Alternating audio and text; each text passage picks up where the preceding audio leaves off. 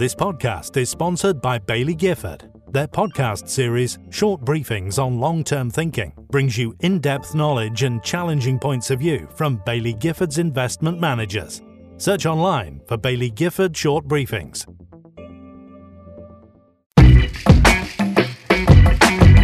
Hello and welcome back to another episode of the NMA podcast. I'm Ollie Smith, magazine editor here at NMA, and this week I'm here to play you the 20 minute conversation I had recently with Green Party leader Jon Bartley about ESG investing, green governments, and the relationship both of those things have with wider socioeconomic inequality and indeed the racism we're seeing protested around the world. It's a wide ranging conversation, so without further ado, here's that chat in full. The first thing I actually wanted to ask you was was about something topical. I mean, really topical. Uh, it's happened today, actually. so, um, um, Mark Carney, who you'll be familiar with as the former governor of the Bank of England, but now a sort of special envoy on kind of climate change and um, Boris Johnson's advisor for the COP um, climate change conference. He was saying today in a, a kind of uh, an online webinar that we were attending um, that the financial services had, had overtaken the government in its sort of forward thinking about climate change, uh, impact investing in particular, and I suppose policy too. Um, and I think from the from the perspective of a, journalist covering the, this space, we we felt that was a sort of watershed moment, really. But I think also cynically, I you know I still feel as though there's a long, long way to go, particularly with uh, with um, kind of fund managers picking which companies to invest in. Um, and I just wanted to get your thoughts on that, really. Um, you know, in terms of yeah. government catching up, perhaps with the private sector, what the case is there. I mean, yeah, yeah. I mean, it's in my opinion, the government has been a long way behind for a long, long time, and um, it's been very clear over the last two years that with all the litigation that's been going on around the world, um, and the potential impact against those who polluted um, pump carbon out of the atmosphere, there's that risk. There's the whole issue, sector issue about resilience and ability to withstand. And then there's looking ahead and predicting what the future trends are going to be and how every sector of the economy needs to transition and which businesses are going to benefit from that and which businesses aren't and are going to really, really struggle. And you know, we've seen, uh, well, you know, there's a big discussion over bailing out the car industry right now, but we've seen even before coronavirus mm. hit um, partly due to uncertainty around Brexit, uh, car industry having a real you know, struggle. But there are more structural issues there. In know, North Sea oil, the government has having to subsidise that for a long, long time. And in the last few budgets, we've seen continual subsidy going on there. Um, of course, the aviation industry has been subsidised hugely uh, by government um, with no tax on aviation fuel right across Europe. Um, in fact, uh, for years, uh, and the you know, massive sectors dependent on fossil fuels have been subsidised to a huge extent.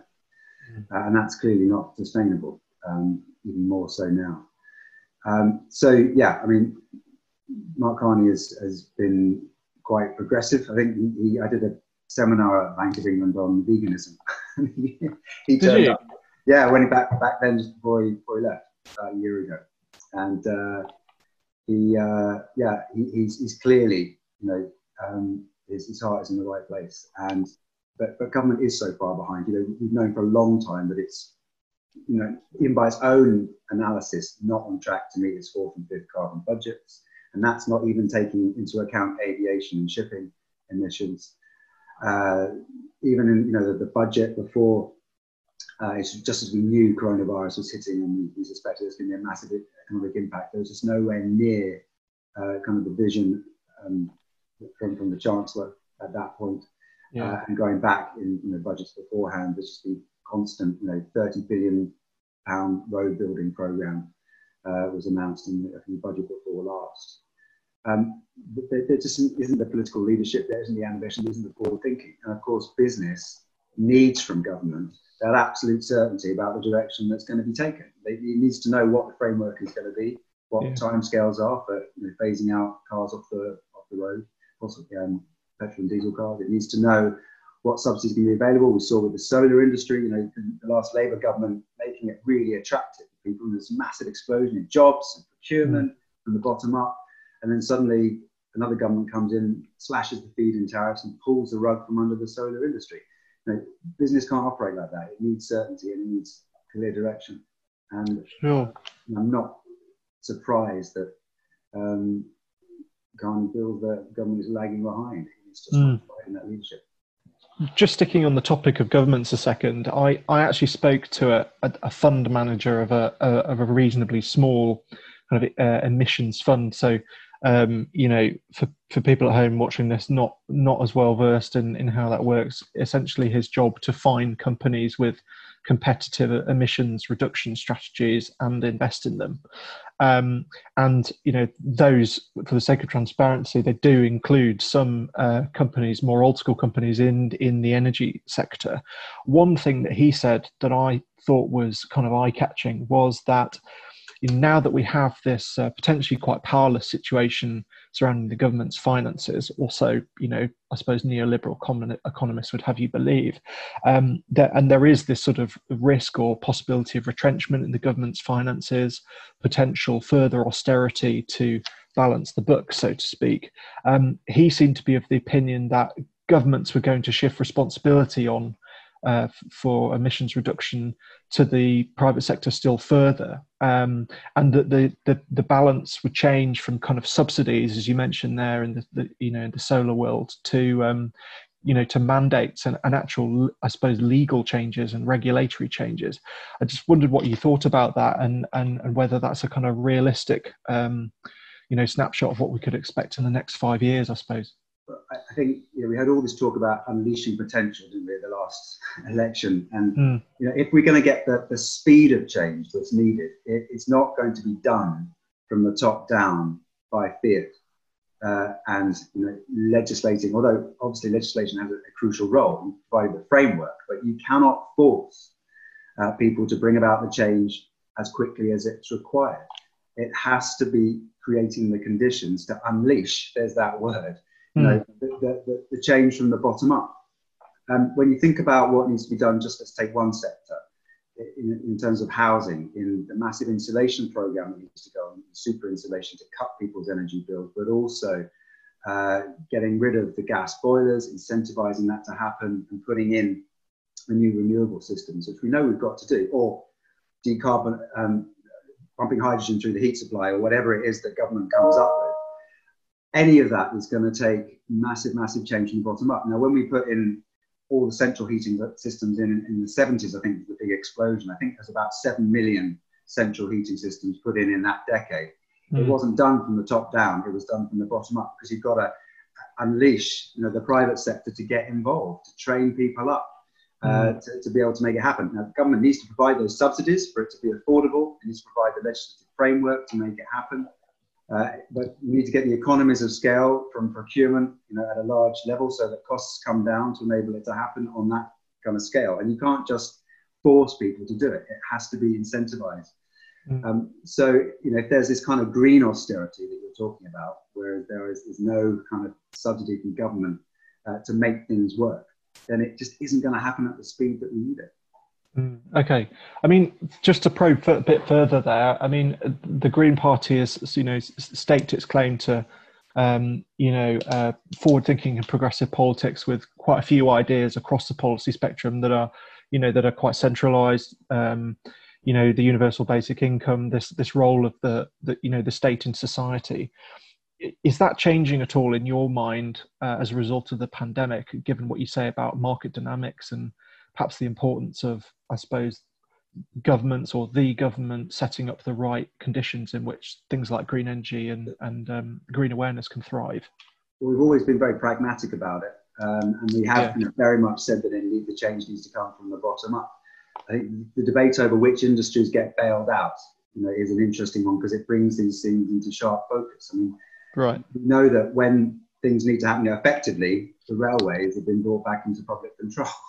because they had to be. You know, the state has a really, really important role at times of crisis and emergency to step in and make sure that the changes happen that need to happen and to correct market failures and when things go wrong.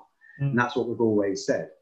Uh, it's not a kind of big ideological thing that things have to be brought under state control. It's not some communist vision of society.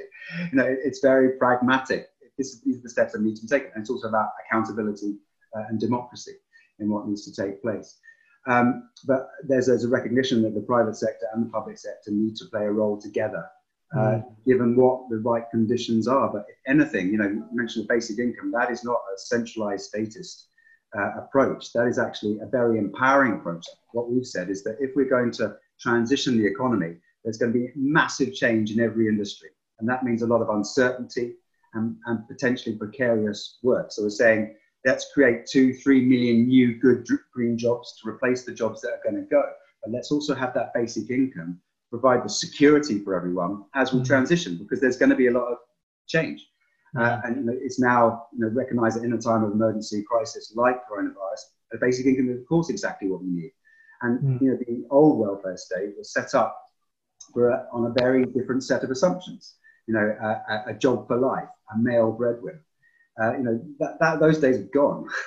and we need to rethink welfare completely and its role. And you know, the basic income looks like the most simple, transparent uh, way of doing it. You give you know, that support to everyone and you claw it back through progressive taxation. This podcast is in association with Baillie Gifford. Find out more about their range of funds and investment trusts at www.bailliegifford.com. I mean, a couple of questions following on from that. I suppose my first would be you know the, this idea you mentioned about uh, you know the job for life not being a reality anymore. And, and for our readers the financial advisors the investment advisors the wealth managers in in this world you know they know that the concept of retirement is changing and people are living longer and working in different jobs in different sectors. And and that means as a result that people are going to have to be saving and investing at different times in their life in order to fund whatever they're doing in those different phases of existence i suppose. Do you, do you have some sort of uh, hopeful or grand vision of how perhaps green investing could be democratized or you know how to if we're talking in a bottom up approach how people can be encouraged at a grassroots level to invest in the things that can create a sustainable future? Yeah absolutely. And i'll give you a very tangible example of it um, on, the, on the micro level. Um, in where I'm a, uh, lead the council in uh, Lambeth, lead the, so lead the opposition of Lambeth Council. Um, there's a project called Brixton Solar has now become uh, repowering South London. Um, they recognise that in an era of low interest rates, people want to return on their savings. Mm. So people could invest in a community solar project. Uh, solar panels are put on uh, a local estate with a big roof, generates clean, cheap energy. Uh, people invested uh, get a return, you know, 3% on their investment. It's not at all bad in this kind of day and age. It's quite mm. secure uh, project. Um, the, there's local procurement, local jobs created, uh, and then there's community funds set up to maybe insulate other housing estates and give back to the community. It's a win-win-win right across the board. And if government can set up conditions for those kinds of things to work, uh, then you can have them, you know, on, on a very large scale. And it, it's absolute common sense. You know, investors get a mm. return, get the good stuff happening, um, pension funds are looking for safe places to put their money. Mm. Um, we know that you can get crises like this, and this isn't going to be the last crisis if you believe the scientists. You know, because of our exploitation of nature, there's a real risk of future viruses. We're seeing increasing extreme weather events. Uh, there is going to be a lot of economic turbulence, and what we need are strong, resilient economies and strong, resilient industries that are going to be able to survive that. And mm. green industry, green innovation, uh, strong local supply chains, resilient local economies. A very good way to deal with that and become a very attractive investment.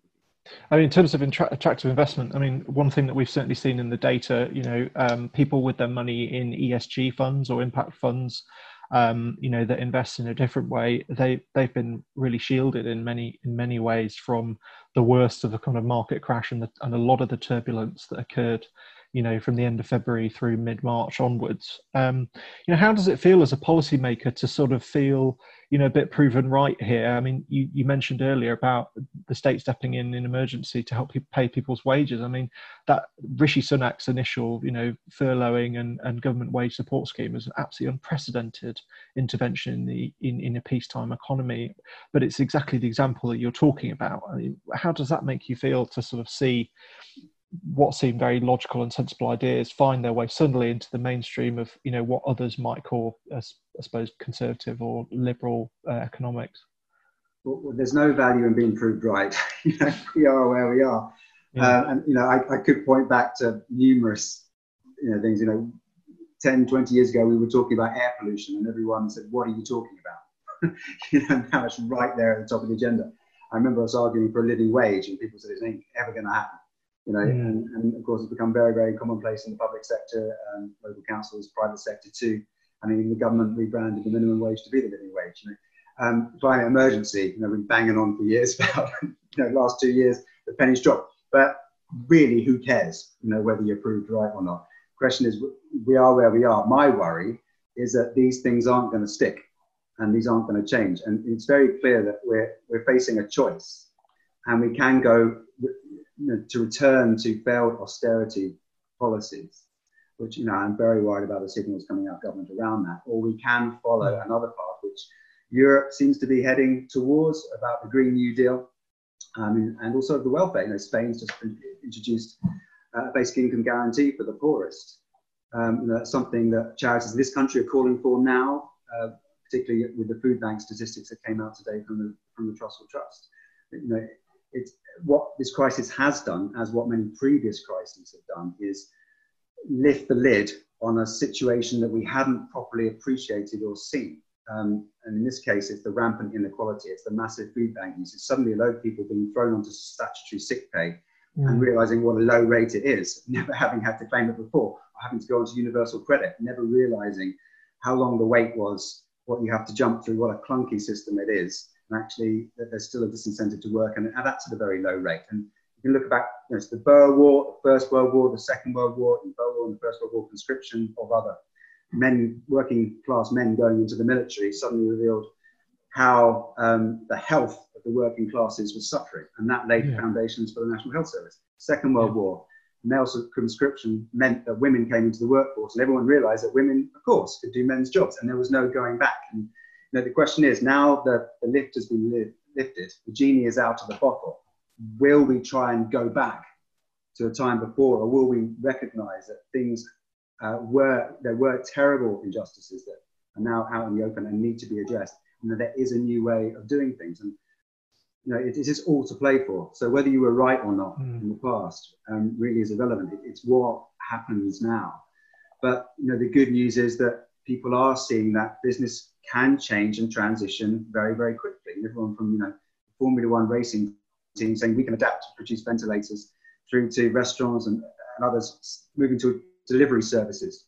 Mm-hmm. Um, suddenly, uh, a lot of people realizing they can work from home for the first time, um, where it was not thought possible. And, and, you know, we're all doing Zoom meetings. There's been a massive push, you know, yeah. for this online working. And in, in, one sense, there won't be a. There's only so much you can go back on um, once you've made those steps, because people have seen there are new ways of doing things. I'm hopeful that because we've seen that direct intervention uh, from the government, it does set a precedent for particularly at times of crisis to do things differently. And of course, there is no bigger crisis than the climate emergency. Yeah, uh, just just finally, Jon. I mean, you mentioned uh, injustice. I mean, this is some way off our agenda of sort of discussing green matters, but it, would be remiss of me not to mention, you know, what's going on in the states at the moment and and how that's shedding a light on, I, I should say, sort of global inequality and, and injustice, but also kind of you know the socio-economic tensions behind that. Um, what's the relationship in your mind between kind of green politics, a, a New Deal, and inequality and diversity in our society? Oh, symbiotic. Um, it's the same system that perpetuates and delivers the racism that we're seeing in America. And let's call this isn't just you know ethnic inequality. This is racism. Yeah, it's structural racism. racism. Let's call it what it is. Yeah. Um, it's that same system which is also perpetuating rampant inequality uh, mm. that is destroying the very ground we walk on in the ecological crisis. That is laying the foundations for future pandemics, the scientists warning our exploitation of nature. And that is bringing us you know, to the brink of the potential apocalypse, if we're you know, realistic in terms of the climate emergency, if there were runaway you know, climate change. Um, if we did get this uh, kind of multiplier effect, which we all fear. Um, so, you know, that is the system and the system needs fundamental change. You know, and, and I know we were we were talking about this when I was at the London School of Economics in you know the early 90s, that the old economic models were already you know people were realizing they were theories, not laws, uh, that they don't always work, mm. um, that they you know it isn't a strict science, and it was based on a very industrial model. You know, you think about you know, the basic economics of the circular supply of income, you know, with the injectors and the withdrawers. Um, mm It's a very industrial model. Now, there are other economists that have been you know, sounding the alarm for a long, long time and saying actually we need to think a more organic approach to uh, politics. You know, let's get away from the monetarism versus Keynesianism dichotomy and let's rethink um, uh, economics completely in the round uh, and looking at you know, us being, in a sense, uh, working with the natural world rather than against it. Uh, and there are a lot of forward thinkers, and I think you know they are the ones that are going to be setting the path to the future sooner or later. And I hope that it's sooner. Hey, look, I mean, what a fascinating, uh, what a fascinating set of answers. If I may, I'm just going to finish by saying that I think um, it would be really great, Jon, to um, to do another chat in, in maybe in a, in a month or so and get um, a contact of mine, Tom McPhail, who's a um, a now former sort of pensions and retirement lobbyist who's just gone over to do communications for um, uh, a distributor of e-bikes and he's a hugely passionate kind of commuter he loves his um, his brompton bike and um, he he's turning his sort of communication powers to the good and i think it'd be an amazing conversation to to have between the three of us where perhaps you could uh, you could school him and he could give he could put some meat on the on the policy bone too. I'd, would you be up for that? I don't think I, I, can school anyone, but yeah, I'm very happy to learn. Okay. i think we're all learning together, aren't we? And I, am I'm loving these conversations because I'm I'm learning so much from talking to people. But yes, I'd love to. Cool. Well, hey, look, I'll let you go. Thank you so much for your time today. Um, it's been an absolute pleasure. Um, I'll hopefully be in touch in the future and perhaps we can talk again soon. Yeah, anytime, Ollie. Okay. Thanks so much, Jon. Cheers. Take care.